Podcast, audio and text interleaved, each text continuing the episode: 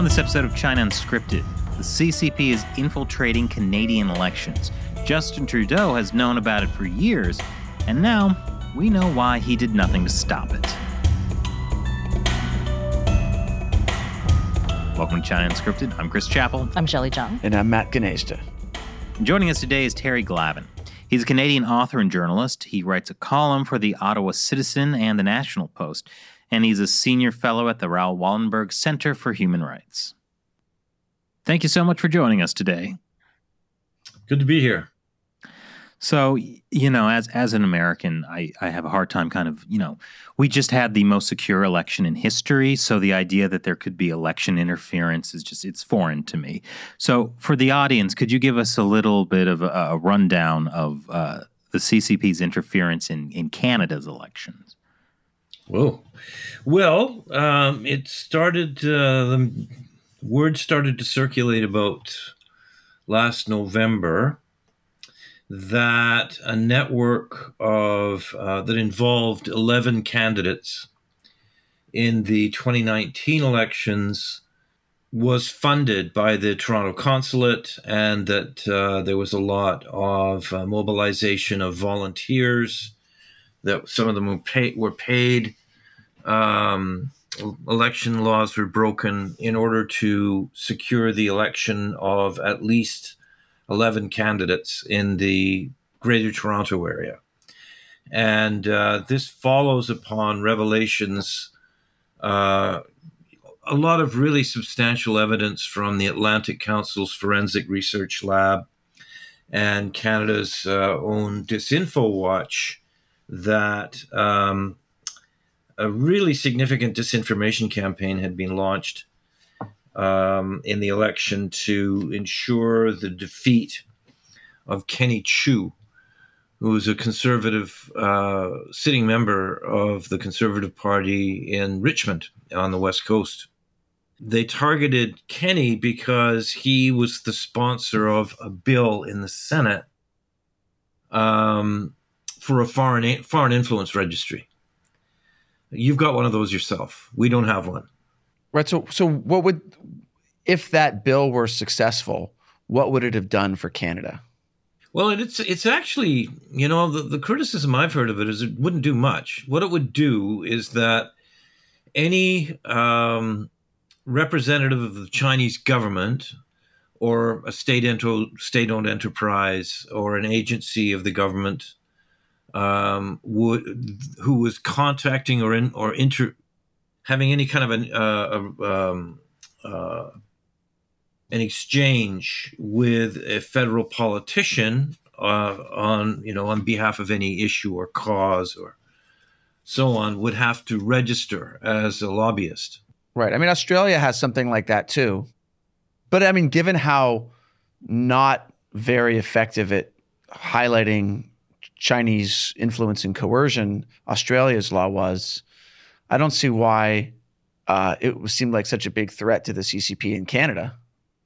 I think it was seen mainly as impudence. Ah. And it wasn't just Kenny. Um, it was. Uh, we had a guy until very recently, Erin O'Toole, uh, who was the leader in the 2021 election, he developed a policy on China, on the Uyghurs, on Hong Kong, on national security issues, on state owned enterprises, on the uh, harassment and intimidation of Chinese Democrats and dissidents uh, in Canada that was really, really robust. It was a page and a half of his pol- of, of his campaign platform.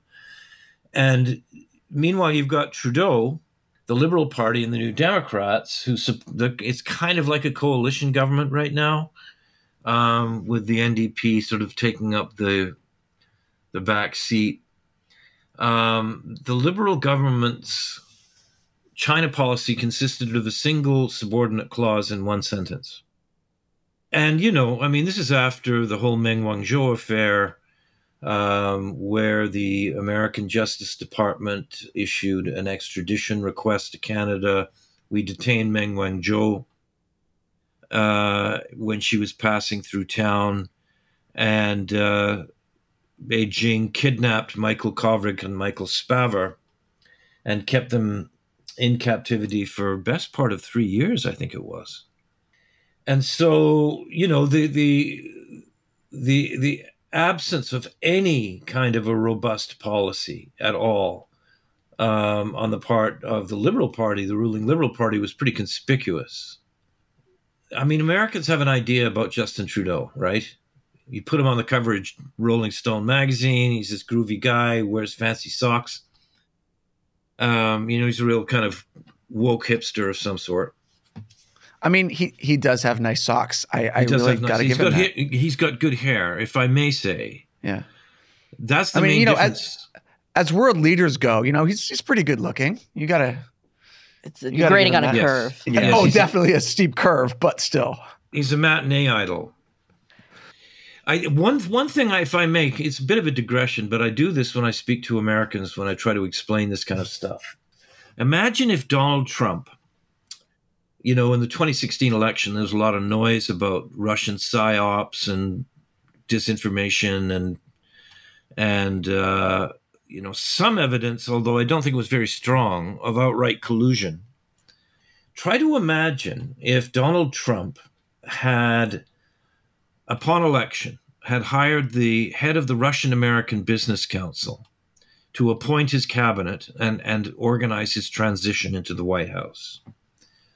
And then had seen to it that uh, the president of the Russian American Business Council um, was given the plummiest position in the United States Senate. And then invited a particularly notorious global consulting agency whose chairman was on a first name basis with all of the uh, oligarchs surrounding Vladimir Putin and said, okay, you're going to write our economic and trade policy and immigration policy. And um, I mean, I could go on with my little metaphor here. Oh, and also had invited Vladimir Putin to come over and skate around the the ice in, in New York in a in New York Rangers jersey, and had jetted off to uh, to Moscow and enter into conversations with a with with the Kremlin for a free trade agreement and an extradition agreement. So basically, kind of what you're saying is that uh, everything people said about Donald Trump and Russia is what is what actually is going on with Trudeau and China. This this is what Trudeau did. He appointed the head of the, the Canada China Business Council to head his transi- transition team. He saw to it that Peter Harder was given the plummiest post, uh, the leading post in the Canadian Senate. He hired Dominic Barton uh, and McKinsey to craft his entire economic uh, growth strategy.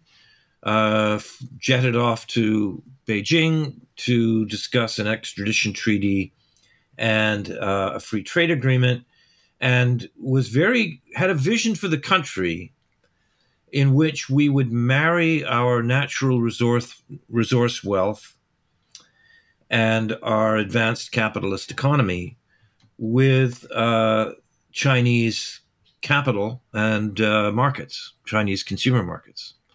That's our guy. That's the guy you put on the cover of Rolling Stone magazine. That's that's the difference between him and Trump. That's it. Hmm. He's got nice hair. Trump What? doesn't. Trump doesn't have nice hair? Come on. Yeah, but but Trump does not have nice socks. Ugh. You were trying to make a point, Matt. No, it's really this about the socks actually. But the other thing, I think, just if I may, I don't want to bang on this too much, but just like Trump, uh, Trudeau kind of took over the Liberal Party. Seventy percent of all the Liberal Party members, but when he went into the 2015 election, he had recruited himself. He's essentially a function of celebrity culture. You know, he's an entitled one percenter. Um, it- it's it's a real paradox because Canadians, you know, like there's this new guy who's the leader of the Conservative Party. His name's Pierre Poilievre, and uh, you know it's very fashionable here to say, "Oh my gosh, this guy's just like Donald Trump," when he's the furthest thing from Donald Trump. He's this reedy little nerd. Uh, you know, I mean, I'm I don't want to be uncharitable to Pierre Poilievre, but he's just you know kind of this goof. Well, that's really mean. Uh, that was mean. I'm sorry. He's kind of he's he's pretty goofy, but he's certainly not Donald Trump. So there you go. Um, that's that's Trudeau. That is the background to the story about Chinese influence in this country and the specific interventions uh, and interference operations that the United Front Work Department ran in the 2019 and 2021 elections. And it was because they were afraid that Trudeau might lose and the conservatives might win.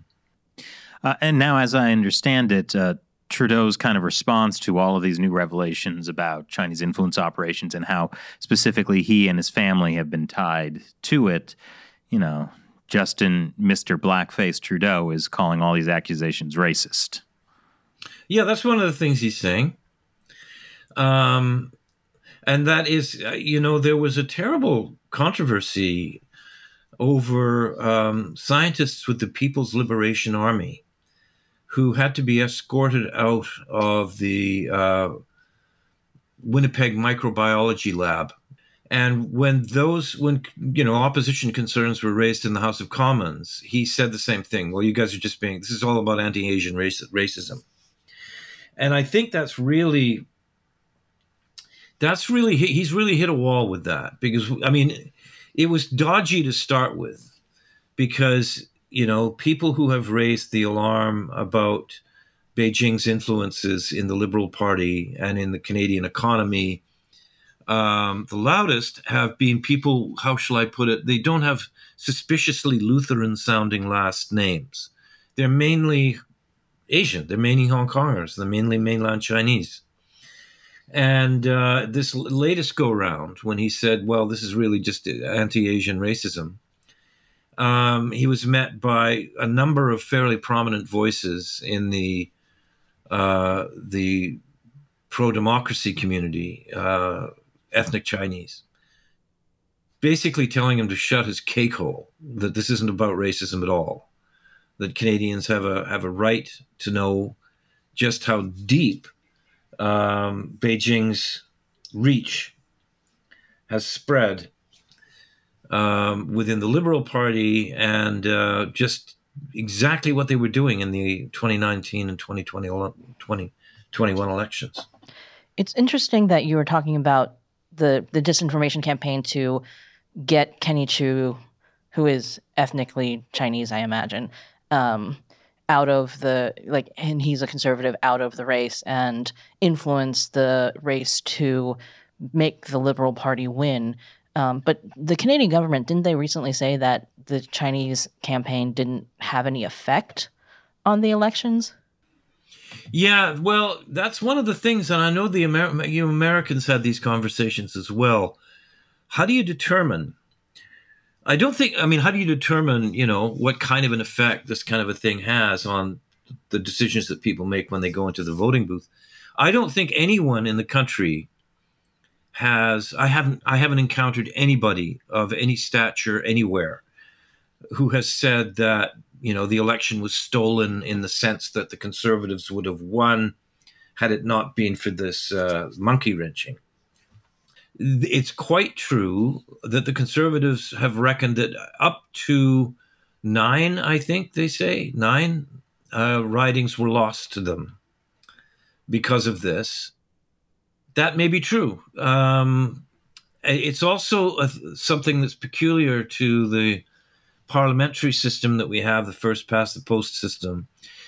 People are surprised to discover that only one fifth of registered Canadian voters voted for the Liberal Party, the Liberal government. It's because we have the Liberal Party, the Conservative Party, the Bloc Québécois, the New Democratic Party, some Greens, uh, and also it's because uh, votes are concentrated in uh, the GTA and Montreal and Vancouver.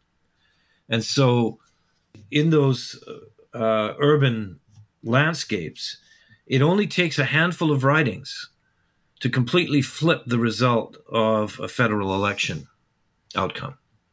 But I don't think anyone seriously thinks that, that you know, the, the election was stolen by the Chinese government. Right. Well, but in specific ridings, they may have had an effect, like with. Oh my goodness! Yes, yeah. yes, yes. Yeah. I mean, there's there's the other uh, element too, which is because each party has its primaries, right?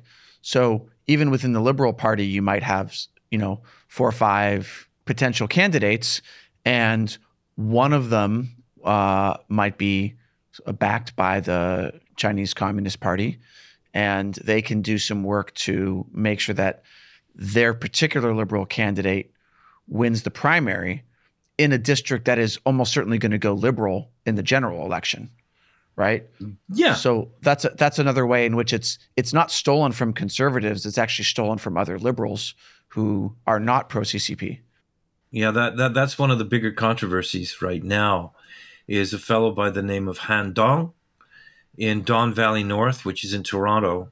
The story is that the Chinese government really wanted him in.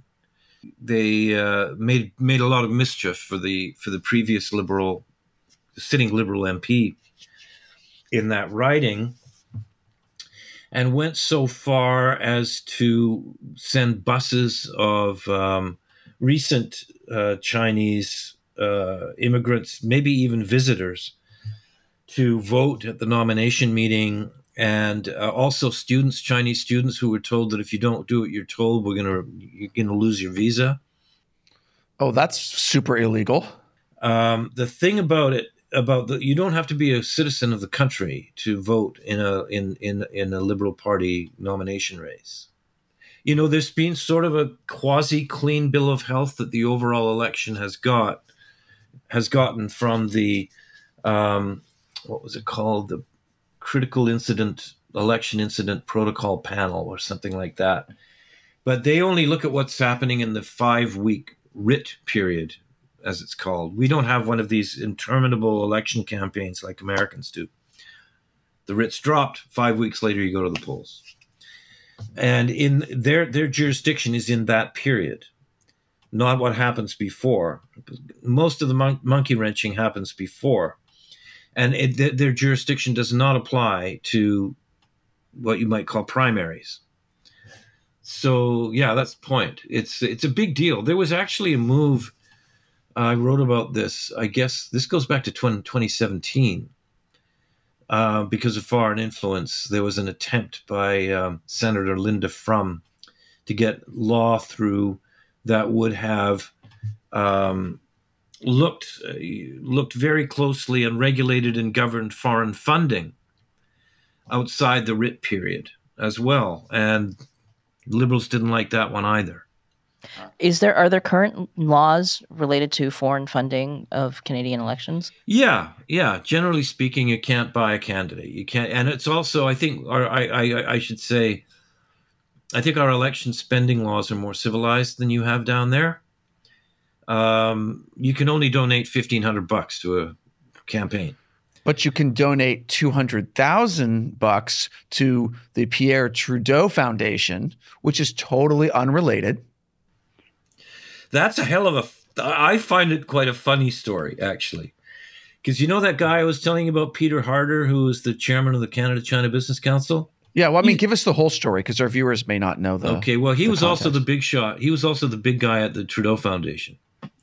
Oh, where do we begin? Uh, Pierre Elliott Trudeau was fascinated with, obsessed with, beguiled by uh, Mao Zedong and the Chinese Communist Party. Uh, he wrote a, one of the most embarrassing books ever written by a white guy about China uh, back in the day uh, was instrumental in actually Canada was instrumental in crafting the formula that allowed a kind of a it's the it's the language that d- d- diplomats use in relation to Taiwan. They acknowledge China's claim upon Taiwan without agreeing with it. Uh, that that little uh, bit, that little sleight of hand was actually a Canadian invention and Canada was actually, you know, one of the. We were there as we were. I think we were actually there before Kiss, Kissinger was. So Pierre Trudeau is well loved in China, where he's known as Potato, and Justin is known in China as Little Potato. And Justin, I mean, he, this is bred in the bone with these guys. This is their culture. This is you know, a lot of people will say to me, God, the Chinese must have something on Trudeau. What is the deal with that guy? I mean, seriously. They don't. I don't think they do. I don't think it's as easy as that. It's just the way they roll. Justin Trudeau sees absolutely nothing wrong with any of this. He sees China as the future. He has a special family relationship with China. They beat him up though. They slap him around. It's really embarrassing. I mean, if you think it, he's kind of like a, you know, like a, uh, you know, a, a, some wazir from a distant principality who comes to the forbidden city from time to time and you know makes a has a too high opinion of himself uh, and is annoying. And every once in a while, the Politburo will box his ears because um, he you know he wants to he wants rewards for simply doing what he's told. So the Trudeau Foundation. Uh, was established by uh, actually was a foundational grant from the the House of Commons um, and uh, Xingbang, Xingbang, I think it was, you know, agent of influence, United Front, also a billionaire. Oh, Zhang Bin, I think. Oh. Zhang Bin. Yeah. He came over and he said, "Okay, you know, I'm going to give you a bunch of money. I really like you. You're just like your dad. I'm going to, you know, I'm going to go to the university or McGill University, and I want, you know, we're going to have a statue of Pierre Trudeau and Mao Zedong you know, and I'm going to give some money to the Trudeau Foundation. And now it's all come out that actually he was paid by the Chinese government to spend all this money. Two hundred thousand of it went to the uh, went to the Trudeau Foundation. And the thing I find funny about that actually is like, okay, we'll take this money from a guy who's a regime agent, but if we discover that you know when he was handing in his per diems, he also you know slipped in the receipt for the two hundred grand then we have to give it back to him. I mean, it's kind of comical in that way. Yes. After it all came out. Right.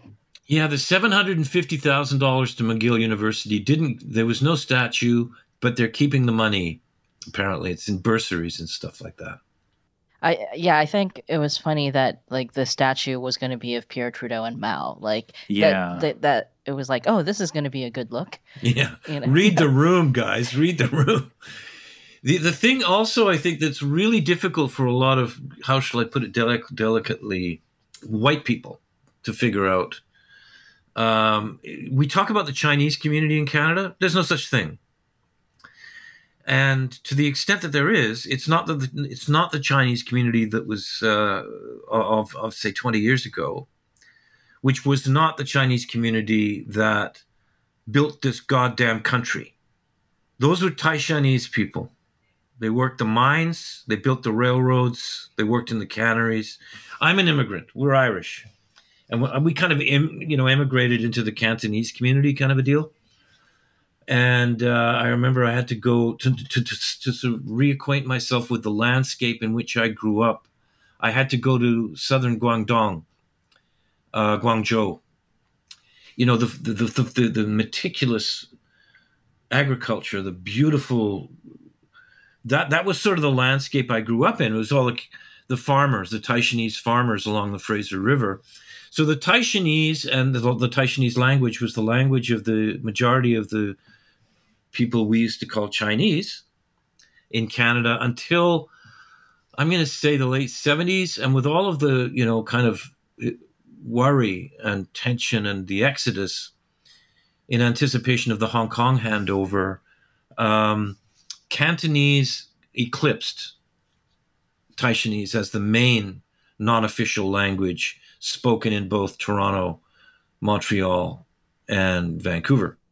So these were a lot of Hong Kong immigrants coming That's right. to Canada. Okay. Yeah, they're and of course they're Cantonese speakers, and then, you know, you had uh, the you know the great capitalist reforms in China, um, and various iterations of wealth um, uh, wealth migration programs. The immigrant investor program was really corrupt. You know, brought all of these uh, princelings over. You know, the the, the princeling caste uh, and really, really wealthy. Um, And th- this is actually key to understanding what's been going on with Trudeau and what this is all about. You know, there would be, you know, in the last three or four years, pro Hong Kong, pro democracy demonstrations in Vancouver and Toronto and Montreal. And you would have these counter protesters, and they would show up in their throngs.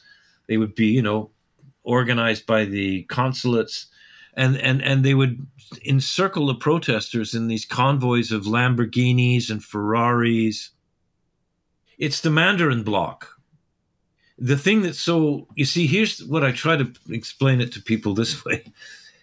Basically, you got what's going on here. I mean, it may not be on the scale of the Pentagon Papers or something like that, but uh, you know, this is this is the intelligence community that's basically saying we're going to break the law. We're going to violate the um, the Protection of Information Act, which is the successor to the old Official Secrets Act. And we're going to hope that the public interest exemptions will protect us in front of a judge. The law, I guess it's Section 15, provides that um, a judge may be persuaded to find that the public interest in releasing information to the public outweighed the public interest in keeping secrets. Um, and here's the problem you got if you're if you're Chinese. You know, it doesn't mean first, second, third generation. There's no, you know, the the the Chinese government doesn't make any uh, uh, distinctions. There's the changes to the national intelligence law and the the national security law in 2017 and 2020, which uh, require Chinese Canadians to participate and cooperate with Chinese intelligence agencies, uh, security agencies, and also the United Front Work Department. Um, and you're obliged to do that by law. And also the national security law. You know, if you say something about Hong Kong, if you kind of diss Xi Jinping, in any significant way, or you, if, you, if your name becomes associated with dissent, um, you you've broken Chinese law, and you stand to be deported back to China. And so that's the dilemma that you know. It's why it's it's a lot. It's quite difficult, I think, to determine sometimes whether or not these sort of pro Beijing activism and pro Beijing pro Beijing standpoints and lobbying and so on is coerced or whether it's willingly entered into. Hmm. So, I mean, what you're saying is basically that that now with the recent uh, like Mandarin Han Chinese uh, takeover of the Chinese Canadian communities, uh, like regular ethnically Chinese Canadians, some of whom have been around for a long time, some of whom might be pro democracy or Falun Gong or or Uyghur or Tibetan or whatever, these these like mainstream Chinese Canadians are now under threat from the Ch- new Chinese law and the new Chinese money and the new Chinese political influence that's coming. Massive, massively, yeah. There, it's really kind of sad, you know. Like, uh, you know, I grew like I say, like our first landlord was Mister Bing, and uh, when we emigrated and we loved the guy. I mean, he was amazing. I mean, he's one of these guys. You know, they couldn't vote for God's sake until the '60s, eh? You know, they were merchants, they were greengrocers, they were uh, they were workers, and you know, the old people in China, in the old Chinatowns. Uh, you know, the core Chinatown people, they're completely just bulldozed by these rich guys who. Uh, half of the time you don't even know like there was something like oh gosh i'm going to say i think it was 400000 permanent resident uh, permits. That you know that arose from the immigrant investor program. We don't even know where those people are. You know uh, whether they're here or whether they've gone back to china. There's 300000 uh, um, Hong Kongers and mainland Chinese with Canadian passports in their investment ports, portfolios. And nobody really knows whether they still live here, whether they're back when do they come over to vote and just visit, come over for the Lunar New Year. have five houses in Vancouver or something like that. Yeah. Indeed, yeah. So that's the deal, and the the um, so here's the this is the dilemma that you've got, right? Like if you're a CSIS agent and your job is to try to get a handle on what the hell the United Front Work Department is doing in Toronto, and you you do your best, uh, and you, you you you know you try to be nuanced and take all of these circumstances into account, but you see stuff that's really brazen and is really has become absolutely normalized in terms of you know strong arming and um, political infiltration and influence. And what you find is that the United Front um, base in the Mandarin bloc hierarchy, you know, the, is the same. The same people, same names keep showing up um, as the Liberal Party's base, the Trudeau Liberal Party's base in the so called Chinese community. They're the same people. Okay, so in other words, it's it's it's not that the that the that Trudeau and the Liberal Party have a lot of Chinese Canadian support.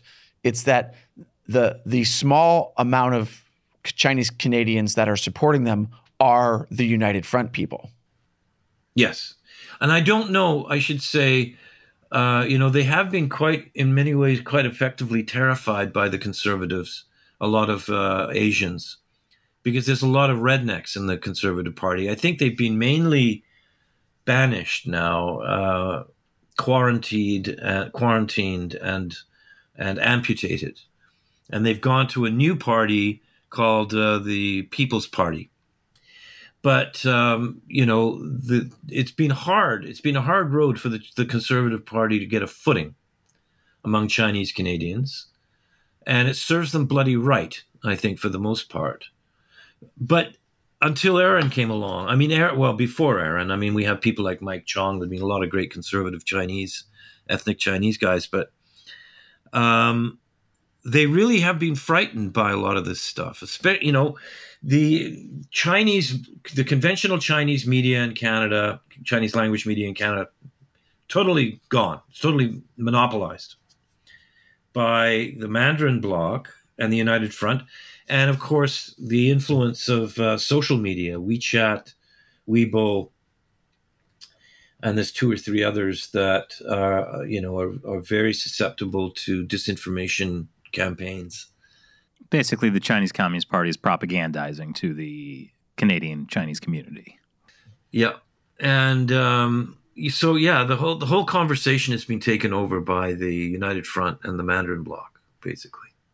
Yeah. I think what what surprises me about this whole situation is is CSIS was warning uh, Trudeau was warning uh, the government about this influence operation, and it just seems like Trudeau didn't care. And you know, as somebody who like you know, portrays himself as kind of like a great friend to the Chinese people, doesn't seem to care that, you know, Chinese students are being coerced by the Communist Party to uh, promote people with questionable links to the Chinese. Well, Communist I mean, Party. I think the important part of that story, Chris, is that the uh, intelligence service in Canada shouldn't be telling people who can run for office in Canada. That's the That's real right, like that's the real story here. It's not about, you know, people being coerced by the CCP. It's about whether the intelligence service is out of line. Yeah, yeah. This is like this. This kills me. Like Trudeau was being warned, he ignored it, and now that he's getting caught on it, he's saying the accusations are racist or CSIS shouldn't have been like leaking stuff.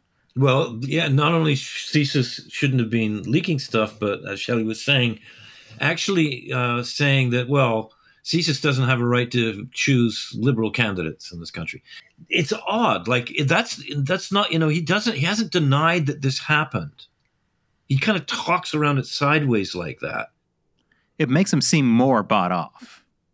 Well, yeah. I mean, what it sounds to me, I don't know how about you guys, but when I when I hear that, what I hear him saying is essentially, yes, we were warned that Han Dong is Beijing's guy, and uh, we don't care, and uh, we told CSIS to stay in your lane. That's how I, I. Don't know how else we can read it. This is the thing. Is this. This has become normalized. There's nothing. You know. It's okay in, in inviting the interference of a belligerent and foreign power to interfere in Canada's elections. The most brazen instance of this guy named John McCallum, he was our ambassador before Dominic Barton, the horrible person from McKinsey. We we appointed him ambassador to China. John McCallum was a cabinet minister who, you know, took seventy three thousand dollars in free trips to China, uh, and and then when he was appointed ambassador to China, he considered it um, a, a, promotion. And then during the whole Meng Wanzhou kidnapping of the Mikes affair, he took he took China's side twice publicly, took Meng Wanzhou's side, and finally Chrystia Freeland, who's really the only really smart person in Trudeau's cabinet. I kind of like Chrystia. She's the deputy prime minister and she's the finance minister. She was assigned to uh, renegotiate the NAFTA deal. She's a uh, Ukrainian Democrat, speaks Russian and Ukrainian fluently. I don't know how she puts up with him. Everybody says she's going to be take over Jens Stoltenberg's shop in NATO when he leaves. Anyway, she said, "Okay, he's got to go now. He's you know either he goes or I go." So he goes back into the you know palm greasing business, the China trade. And this isn't something that a CSIS, you know, agent leaked to a reporter or was intercepted in a in an email or or a diplomatic tele- telegram or something, in an on the record conversation with a South China Morning Post reporter. John McCallum said that he was doing everything that he could uh, in his communications and relations with his former interlocutors in the Ministry of Foreign Affairs in China to persuade the government in the ways it could conduct itself, conduct its affairs in such a way as to uh, help reassure the uh, ele- re-election of the, the, Trudeau government and defeat the Conservatives. Said this on the record.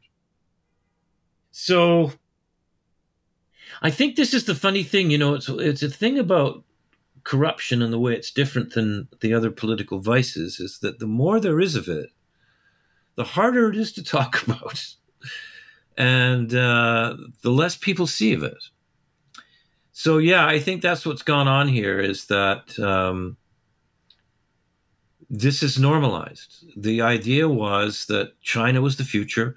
China was the way to create a flourishing middle class. Uh, that was going to be Canada's golden decade. It was going to be win-win. Uh, and so it was just constant and persistent.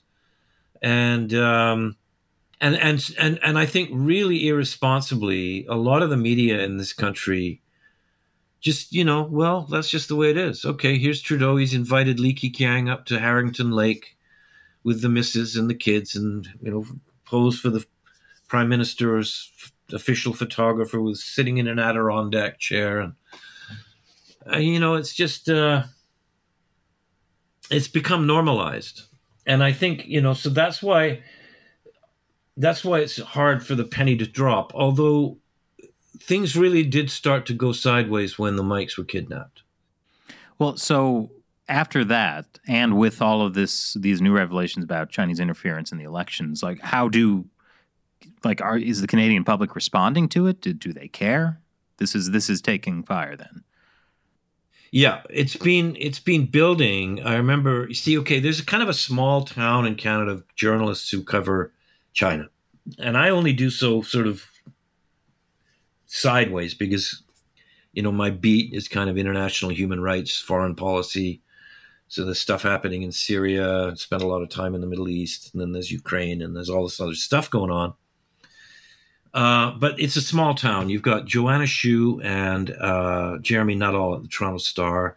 You've got Steve Chase and Bob Fife at the Globe and Mail. You've got Sam Cooper and Stu Bell at Global and CTV. You've got uh, me and Tom Blackwell um, at the National in Post Media. Doug Quan from time to time. That's basically it. Wait, so there's there's fewer than a dozen journalists in all of Canada who are covering China on any kind of regular yes. basis? Yes. I mean, Canada's a small country, but it's not that small. It And seems like, like something's the wrong here. there should maybe be more people uh, getting on that. Yeah, yeah, and I think, but anyway, uh, we had a conversation. I guess it was uh, maybe Steve, Jeremy, and me. I don't know who else was in. Couple of years ago, we said, "Well, our job is, you know, our job here is done." You know, like stuff that I would write that people would say, "Oh, Glavin, you're kind of edgy there," you know, but uh, you know, sounding a little radical, maybe. Uh, you know, within months, it would be the editorial position of the Gray Lady, the editorial board of the Globe and Mail. You know, we looked around and we saw, you know, our, I'm normal. I am totally normal. My views, I hold no heterodox, heterodox views about this at all. 87% of Canadians hold opinions about this stuff that I hold about this stuff. I'm grossed out about Beijing's cruelty and sadism in Hong Kong and in in Xinjiang. So are Canadians. And recently, the polls on on the election stuff. Most Canadians say, "Yeah, um, doesn't look like uh, our government is is uh, is is is standing up to China. Looks like uh, Beijing interfered in our elections." Yep. Do you think there will be accountability for Trudeau and the Liberal Party? Believe it or not, I don't think so. Uh, I mean, he's a Teflon guy, survives a lot. There have been all of these calls for a public inquiry under the Inquiries Act. Um, and one thing I noticed is that his former uh, senior advisor, he's sort of this Rasputin character, uh, Gerald Butts,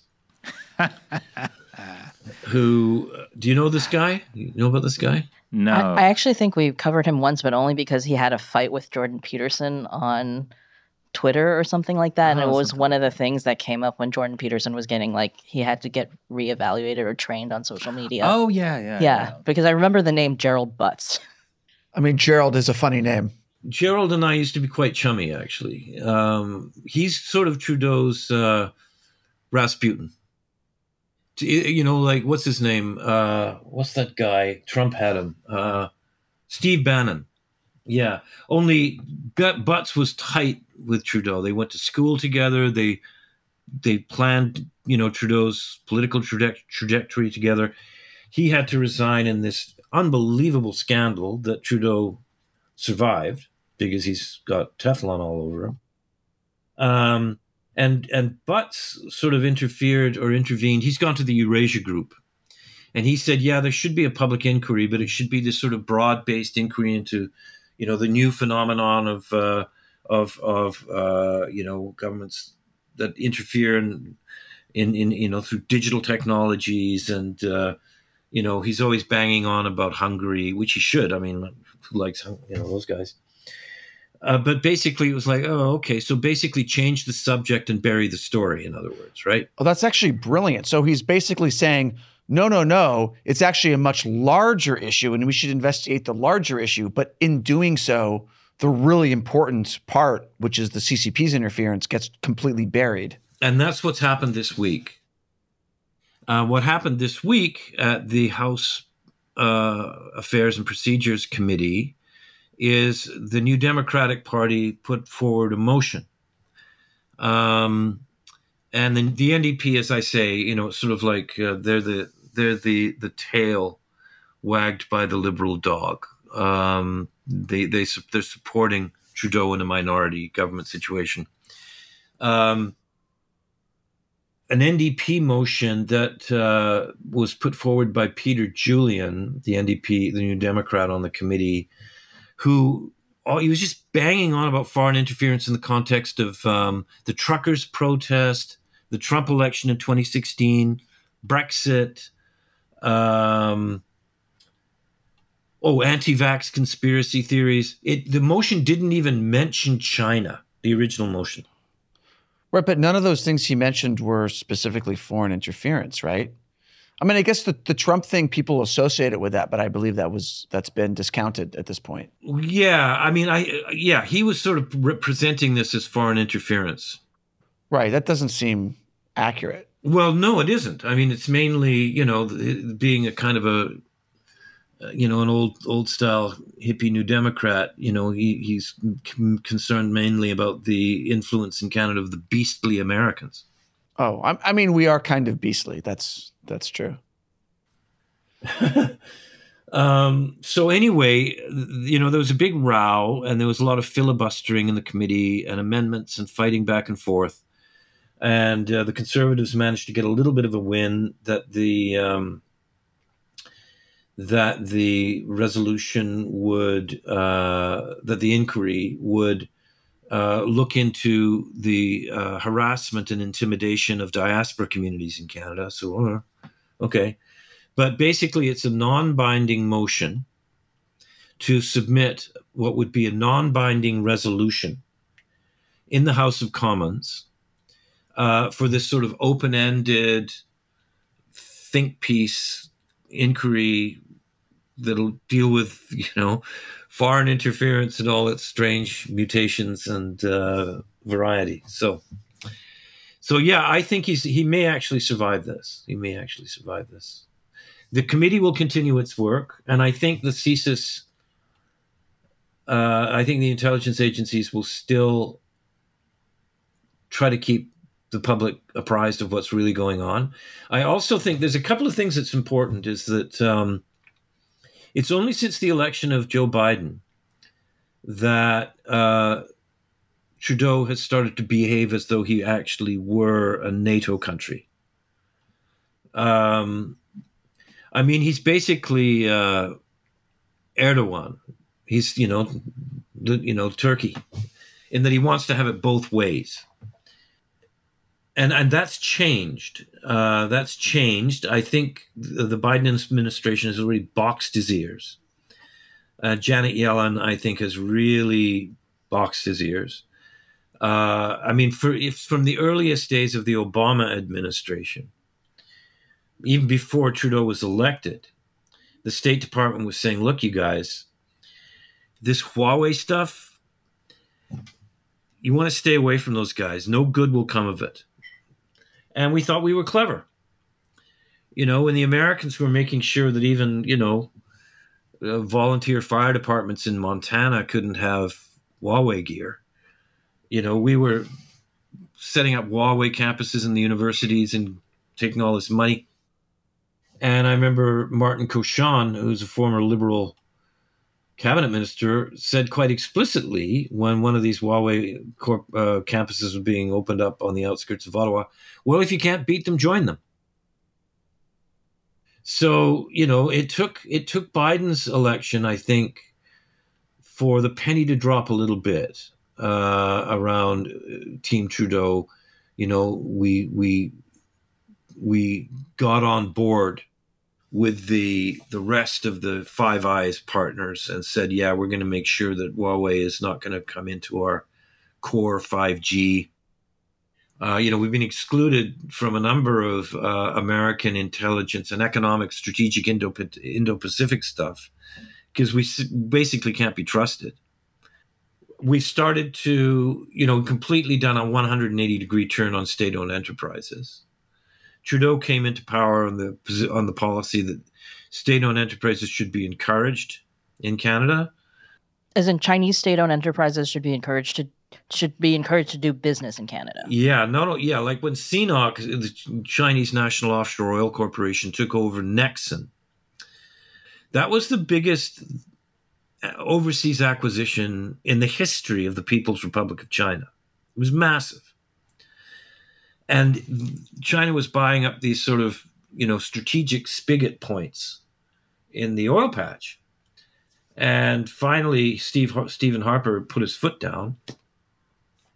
Trudeau was all for it. He said, "This is ridiculous. We should invite them in. We should have them in. Let's go."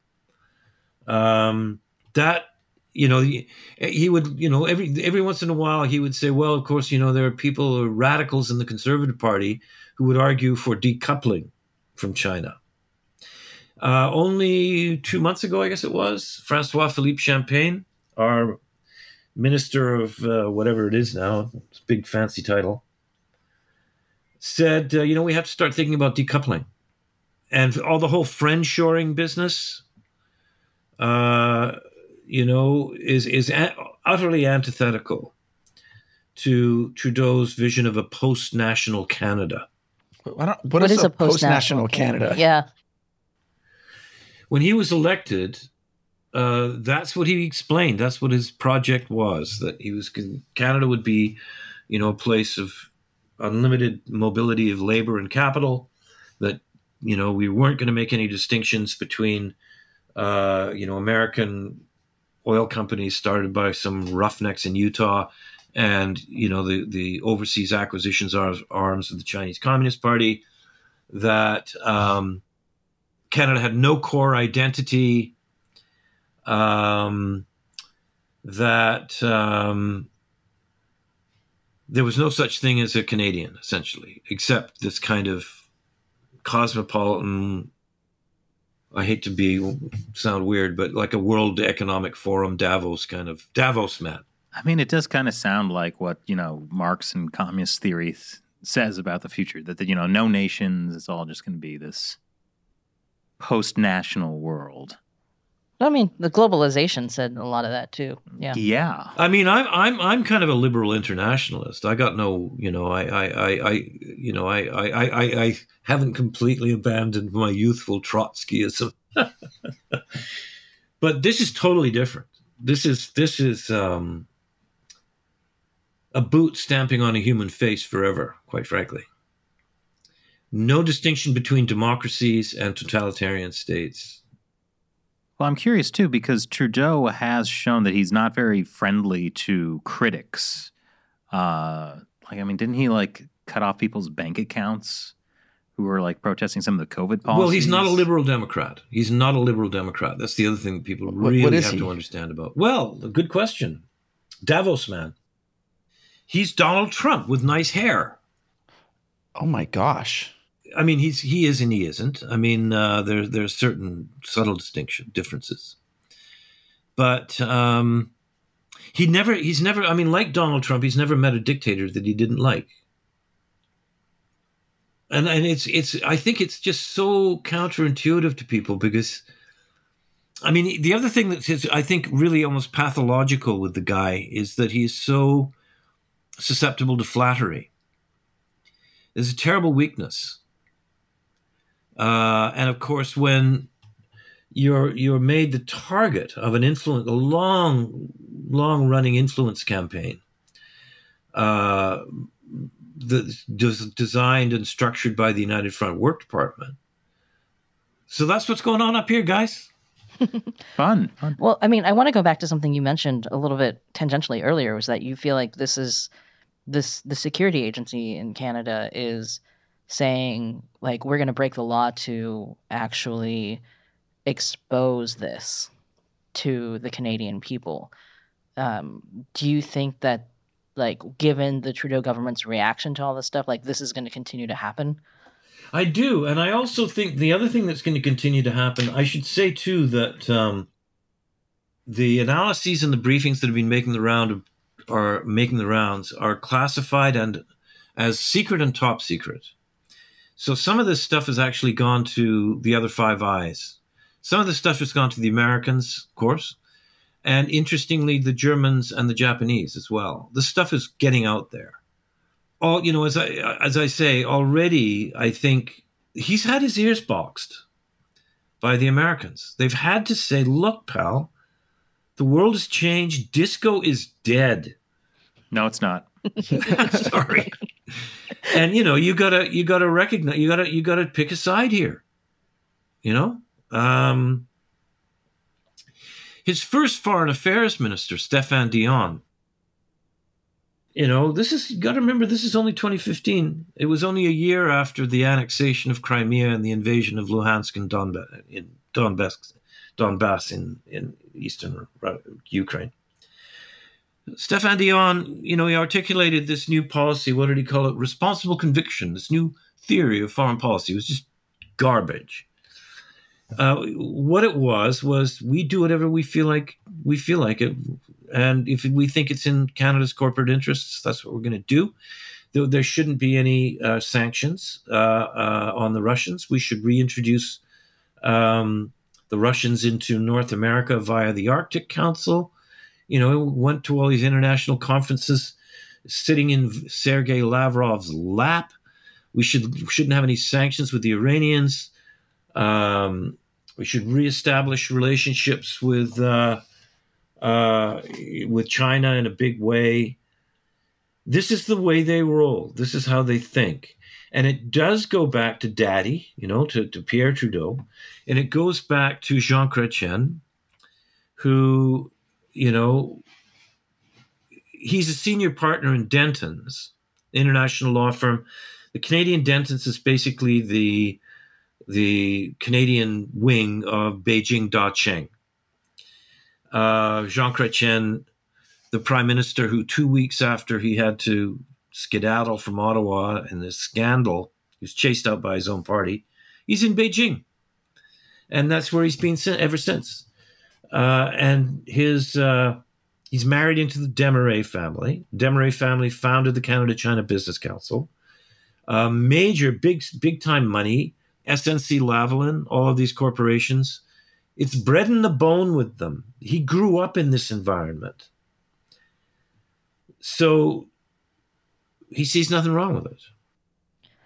I mean, from what you're saying, then, like, as long as Trudeau is the prime minister, nothing fundamental will change in respect to the CCP influence in Canada. I'll say whatever will change, it, it will be changed that will be forced on him. Chrystia Freeland again. Um, st- about Stéphane Dion, the, the first foreign minister, when he started getting too kissy face with Lavrov. As she did with John McCallum, she said, either he goes or I go. And she took his job. And in the last couple of weeks, she has been instructing the chair and three board members of a bank called Wealth One Bank in Canada that they had to divest themselves of their holdings or go back to China because they were compromised by the Chinese Communist Party. And those very individuals were the guys who were uh, organizing Justin Trudeau's Cash for Access uh, soirees with senior liberal donors and Chinese billionaires in 2016. So she's intervening there too. And, and and as I say, the Americans have had enough. And you know, there's there is talk. I was talking to John Schindler last week. He's former uh, National Security Agency. You guys got him down there, teacher at the uh, Naval War College. Uh, and he was saying that you know the relationship between at the, the agency level is still pretty solid between the Yanks and, and, and the Canadians, but there is a growing, there has been a growing nervousness about what the Americans can share with Canada because they don't know where it's going to go. It goes up to the cabinet office, and maybe it goes to the embassy, the Chinese embassy. You know, it's it, it's big. This is a big deal, and I think from from an American point of view, I've always been quite surprised that I mean, you know, the back channel stuff and the State Department and the intelligence intelligence agency stuff has always been fairly, you know, the outlines have been fairly clear. I mean, we had a, you know, and we renegotiated the Canada-U.S. Free Trade Agreement. We had a free trade agreement at the time. It's kind of like a Zollverein, you know, it's like it's almost like a single economy. And Trudeau had to be specifically admonished that he was not allowed, and, and there's a clause in the new agreement that you, I'm sorry, but you cannot invite China in the back door into our free trade agreement. And if you do, uh, we can give you three months' notice and pull out. So it's a big deal. It's a very big deal. And, uh, and I know the Americans, you know, the kind of, you know, this deep state department guys and certainly the Biden White House have had it. And, you know, it's all been very, you know, it's all very well and good until someone puts an eye out, sort of an attitude. Or, you know, you kids upstairs, it's time to pipe down and go to sleep. Um, I really do think that uh, he will get away with as much as he is allowed to get away with. It's very, very difficult to determine whether or not he's actually changed, genuinely changed, or grown, or woken up after everything that uh, Beijing has done to us and all the humiliation over the last five years. So, what can ordinary Canadians do in the face of all this? You know, they're they're reading about it now. You've got you know what you've written on the post and Substack, and and there's you know these these revelations that keep coming out, right? But it's easy to feel powerless to actually change anything if you're just a regular citizen. So, like, yeah, what can you do? What you what can you do? You can spit on your hands, raise the black flag, and start slitting throats. Thank you. You. Finally, someone says it. I think uh, um, more increasingly, you know, you see, okay, in Canada, we're so much different from the Americans in this way. Uh, we didn't have full sovereignty over foreign policy until the Treaty of Westminster in what was that, 1931 foreign policy is never like foreign policy matters in the United States. It matters. Canada is like, eh, meh. You know, we're sort of living under the American security umbrella. Uh, you know, you know, f- foreign policy attitudes and ideas are luxury attitudes and ideas. That's been the thinking. And it's a matter best left to the expert.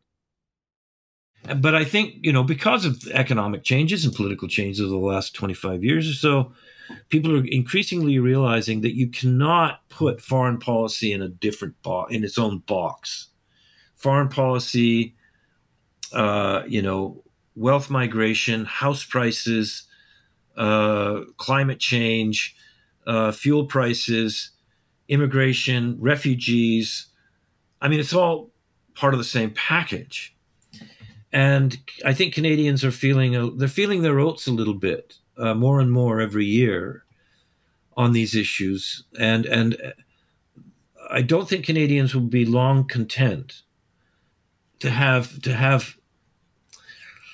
God, I'm not going to be okay. I'm going to be a little bit mean to have Beijing's guy in the prime minister's office. Um, I think those days are over. Um, so yeah, I mean,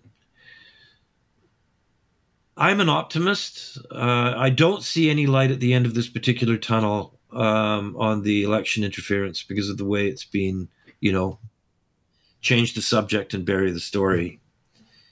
Um, but I do think that um, it's not too late.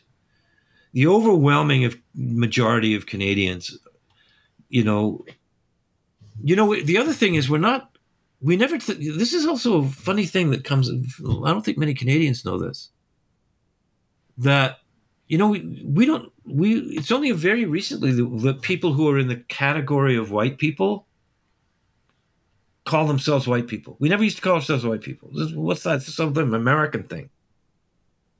And we really do have a multicultural society now. And it's been it's been that way actually for a long long time. But white people, quote unquote, are now the minor- minority in the greater Toronto area. I think white people are the minority in Greater Vancouver too, Metro Vancouver. And and and and there's all of these really fascinating, wonderful communities, and all these excuses that we want to find to get into one another's liquor cabinets and mix it up. And and and and and and and that was actually flowering until Trudeau came along there's a different kind of conception of multiculturalism that informs Trudeau liberalism. And it's, you know, I hate to use the word woke, but you know what I mean when I say the word woke, right? I mean, the guy is like, uh, he's like a, a TikTok account in charge of a G7 country. You know? that's, that's pretty fantastic. That's, that's great uh, and and and you know he it, it's useful to him this kind of you know uh, post post uh, post national state. The basic idea was Canada is a horrible, racist, colonial settler state, white supremacists, until I came along. I'm I'm a nice one. We're the nice ones. And all of his Paul, everything he does reflects that kind of thing that he does, right? Um, and I think most people are thinking, wait a minute, you know, old George down the street, we always got along. What's he talking about? you know, and and and and people are just fed up with that kind of thing, and um, I think it's a dead end. I think I don't know how how closely you guys pay attention to these cultural trends in your own country. We can't avoid it. Yeah, I guess you can't, eh? I mean, but we've got it bad up here. We got it really bad and it's it's in the prime minister's office. Ironic, since he was in blackface so many times. I know, I know. He was, it was cultural appreciation. Amen. Well, Terry, uh, thank you so much for joining us today. Like, you know, so many times when we have a guest on the show, we're always learning about like how horrible the Chinese Communist Party's influence is in the United States and always leaves me very depressed. But, you know, now thanks to you, I realize Canada has it much worse. Oh, yeah. You're welcome. And and I understand that you, yes, well, you do. You have a new uh, China committee, the Senate committee, I think, or congressional yeah. committee. House committee, House, yes. House, yeah. committee, committee. yeah. Yeah. That's starting its work. So that is really good news. You've been really bipartisan on this stuff for a long time. I hope that stick. I hope hope you can stick to that. I think the uh, Chinese Communist Party is making it almost uh, necessary and inevitable that we're sticking with that. That's the one thing that people can agree on still. Trump, Biden, everyone. Yeah. Grand, grand. Keep it up. Uh, Terry, if people want to follow what's happening in Canada or follow you, where, where should they go? You should read the Ottawa Citizen and the National Post, and you should also subscribe to my Substack, which is called The Real Story. And we'll definitely put a link to that below so anyone can follow that. We recommend it. And so, yeah, thanks again for joining us. Okay, lovely to talk to you guys. You know, when people after the trucker protest started kind of joking about how Canada is an authoritarian country, Yes. uh, yeah, I kind of realized the the deeper truth in that now. Yeah. I, I really do wonder how Trudeau will be reacting to all of these accusations. I think it also depends on what else comes out, right? Yeah, Like- and I guess like uh, Terry was saying, how much of an international response there is against him, how much of the ear boxing goes on. I mean, it's pretty bad if you have to think that can uh, the whole jokes that we've made over the years about invading Canada and Canada invading the U.S. Just We need a war of liberation to s- bring democracy to Canada. The whole thing about uh, yeah, like the whole thing about the foreign minister who was like, yes, let's do business with Iran and Russia and China and But, yeah, But that's like, but that's the Davos World Economic Forum post nationalist idea, like Terry was saying. Like we, the elites, these one percenters, it's really the the one percent of one percenters, many of whom are are multi multi millionaires or billionaires, just believing that because they have become this wealthy and powerful, it is because they are capable, and therefore uh, they know policy better, and it is uh, it is their burden uh, and obligation to direct policy in the idea that they feel is best. is this the new white man's burden thing? I think I think it is. Uh-huh. I- Interesting. I, am not sure that the the concept is new, but I do think there's a kind of white man's burden that the elites uh, take on in, in every era, right? So, you know, 200 years ago, it, it was the white man's burden The colonialism, the thing, right? colonialism thing, Yeah. right? And the and the the British when they had empire, right? They they believed that it was the white man. I mean, there's there's problems with calling it the white man's burden too. Well, I mean, that was But- the poem that Rudyard Kipling wrote about it. So Right. that's So uh, Yeah. that's that's how it got the name. But yeah, the people who are in power often believe that they're the most capable because they're in power because they have money. But then the the ramification, like often they're wrong. Right? And and if and if you're a person who an ordinary citizen who believes in freedom and democracy and you want to live in a free country, you you may not get elites who are agreeing with you Now, I, I disagree with you, Matt. I got to say, like this, this kind of new thought you're thinking about, like freedom and democracy. Forget. We need to go back to the traditional ways of human society, where we're ruled by uh, a god king who has absolute power over everyone and everything. But should that God King be Justin Trudeau? Oh gosh. Well, I guess it's whoever has the stronger God King, and I think Xi Jinping is probably a stronger God King than Right, but- than Justin Trudeau. But but the, the, the Yeah, thing like he said, like uh, Terry was saying, right? Like that Trudeau is just some flunky, like vizier yeah, off some in. far He's like a little Atlanta. potato. Yeah, he's a little He's a potato. little potato. That's He's kind not- of perfect. Isn't He's it? not even the full potato. He's He's, a he had a lot potato. of good uh, one-liners about Trudeau, but yeah, it's weird that you're talking like you know, um, like Trudeau, and like his ilk always uses this language about you know, like oh, you know, colonialism bad, white people is bad, all of these things, and but then they themselves are also horribly racist. Trudeau and all of his blackface, uh, totally willing to uh, partner up with horrible authoritarian dictators. So it's like, how do you hold those two conflicting worldviews in your mind? Like, oh yes, we're I'm I'm here to help the people who are oppressed, Right, And then Let's it's it's you're very it's make very bus- easy. like let's do business with the oppressors. Yeah. yeah. Well, I mean, Right. I think the the key here is money and power. Right. that whole expression, like, if you can't beat them, join them, which was something that, I mean, I remember growing up with that in Looney Tunes, but that was originally adopted from some some American politician. Like, it's a horrible phrase.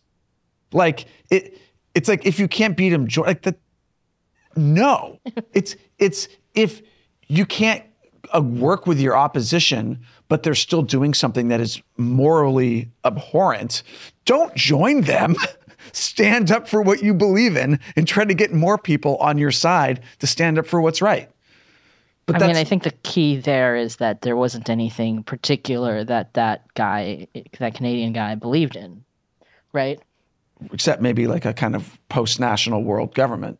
Making money with Huawei. Right. But obviously the problem with world government is then you have to merge free countries with authoritarian countries. And the inevitable result of that is that authoritarian ideas creep into the free countries. It's amazing how the other way. naive we were about thinking that, like, like the whole Bill Clinton, China joining the WTO, they're going to naturally become more free because of you know Right.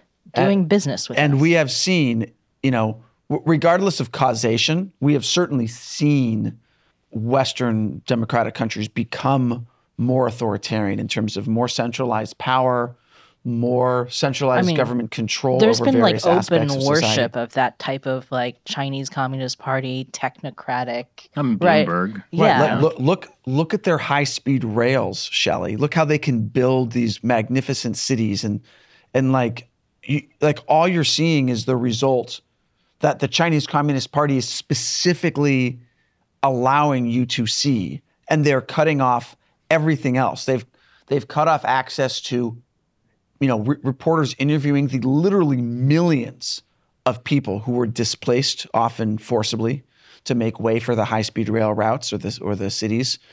They're blocking reporters from going to rural areas to see what effect these things have had on the countryside and on the elderly and on the on Chinese minority groups. I mean, it almost doesn't matter in a sense as long as you can get the elites to come Right. and look at your magnificent cities and just be like starry-eyed about it. You And know, they don't they don't really care. I mean, I've, I've said this before. To them, it's like a game of Sim City. It's like how you play a game of Sim City. It's like, oh, you know, you get to control everything. You don't care if like, oh, I, I want to move this residential district, bulldoze everything. Bulldoze it. What about the people there? Doesn't Ah, matter. There's no people there. I'm gonna Yeah. unleash a monster. That'll be fun to watch. Oh gosh. Well, I was actually thinking too.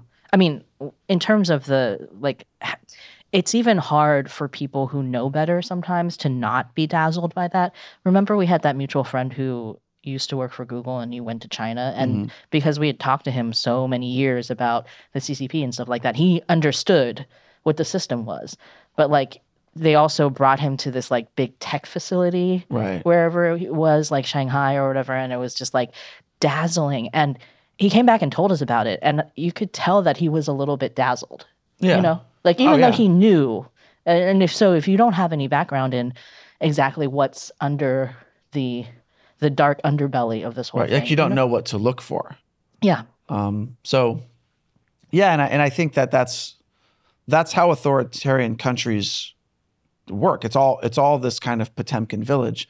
The difference in China is it's not an obvious Potemkin village because it's it's a Potemkin city that actually is really a city and there is so much real stuff going on. So what's actually being hidden is not that like the skyscrapers are are just like a fake painting. It's just that the it's all real. Shanghai is real. Beijing is real. Guangzhou is real. There's real economies, real companies. But uh, the the dark side is is in other places, right? So you've got the destruction of of um, rural families and communities, the destruction of ethnic minority groups throughout China or the parts CCP's taken over. You've got Forced labor. forced labor.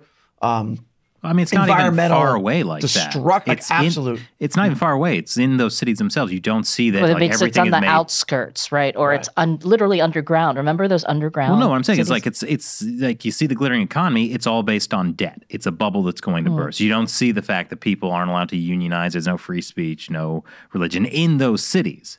It's not just that like it's some faraway place in China that you know no one can see. You, it's the system itself is corrupt and rotten to the core, and it will collapse once enough pressure just is applied.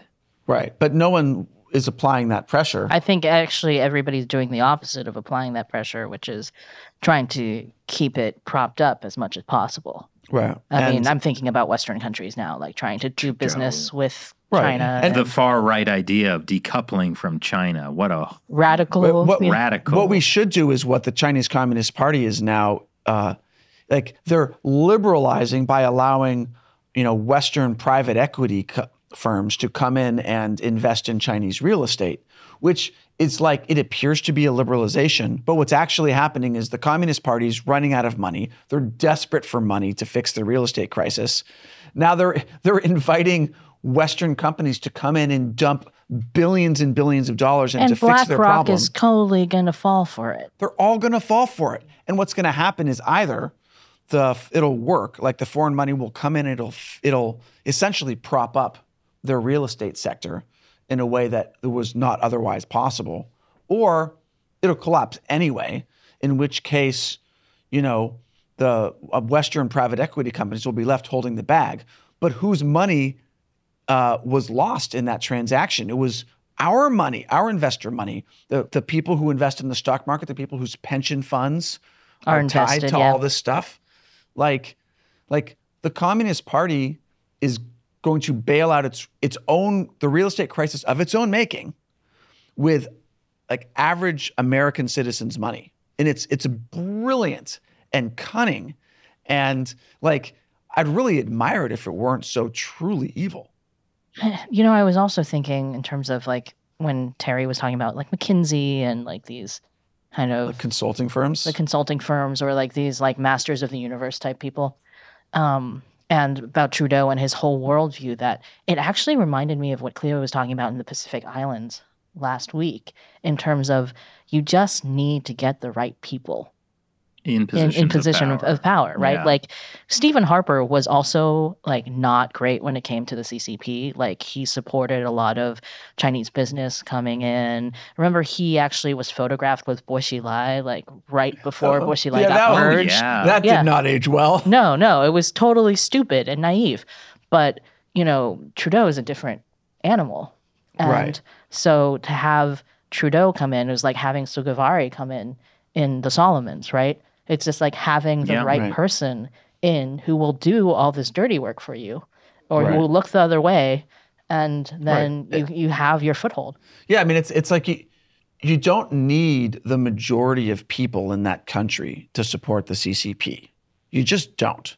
It's it's almost irrelevant, and it becomes increasingly irrelevant uh, because once the CCP gets that tiny, tiny group of, of elites captured and gets them into positions of power, th- they will those people will learn from China how to make opposition voices irrelevant or ineffective Yeah, right? And that's that's what's happened in the Solomon Islands, uh, which is, you know, you get Sogavare in power. He doesn't represent what most people in the Solomon Islands want, but it doesn't matter because now with Sogavare in power, he's getting uh, weapons from Australia, which he's hoodwinked them into, and he's getting uh, his police trained by China, and now Also, a lot of money. a lot of money from China. And now he's got the resources to suppress opposition. So you can't effectively protest against him the way that you could protest even a couple of years ago.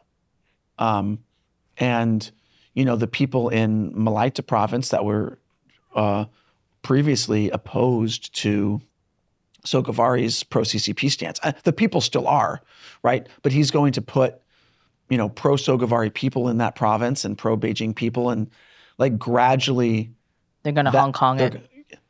Exactly, they're going to Hong Kong it. Which And it sounds like that's what Trudeau has done. And yeah, like I really wonder how he's going to respond to increasing pressure. I mean, I think the whole thing that came out this last week about that money that was given, because we had talked to Sam Cooper on a previous podcast about the donation from Zhang Bin to the Trudeau Foundation. Like that was known, right? But the fact that CSIS came out and was like, we have a conversation between the some consulate diplomat and Zhang Bin that that said he'd be reimbursed by the Chinese government. like told him to donate a million dollars uh, to Trudeau he did. stuff, and then he would get reimbursed for Yeah. it. Yeah. And like you like how he, he got around like any kind of like, you know, limitations on how much you can give directly to the politician by, you know, there's a statue, there's donation. yeah, like the it was actually the University of Montreal that like they uh, that he gave all this money to and wanted to fifty thousand dollars of it was to for a Pierre Elliott Trudeau statue, but I had, didn't know until later because like then the news broke out a couple days later that it was actually he originally asked for a statue of Trudeau and Mao together Which I, I, I kind of wish that that had been made because, because it then, just then, then it would just be like here's a symbol of what's actually happening, and then Canadians could kind of rally around that. yeah. I mean, it's like Terry said, read the room, right? That yeah, I like there's not many Mao defenders these days. It's like people who are like, hey, you know, Stalin. I mean, I, Stalin arguably Oh, killed no. fewer people Oh, than no. Mao. okay, okay, that's I guess authoritarianism is on a spectrum. That's right. uh huh.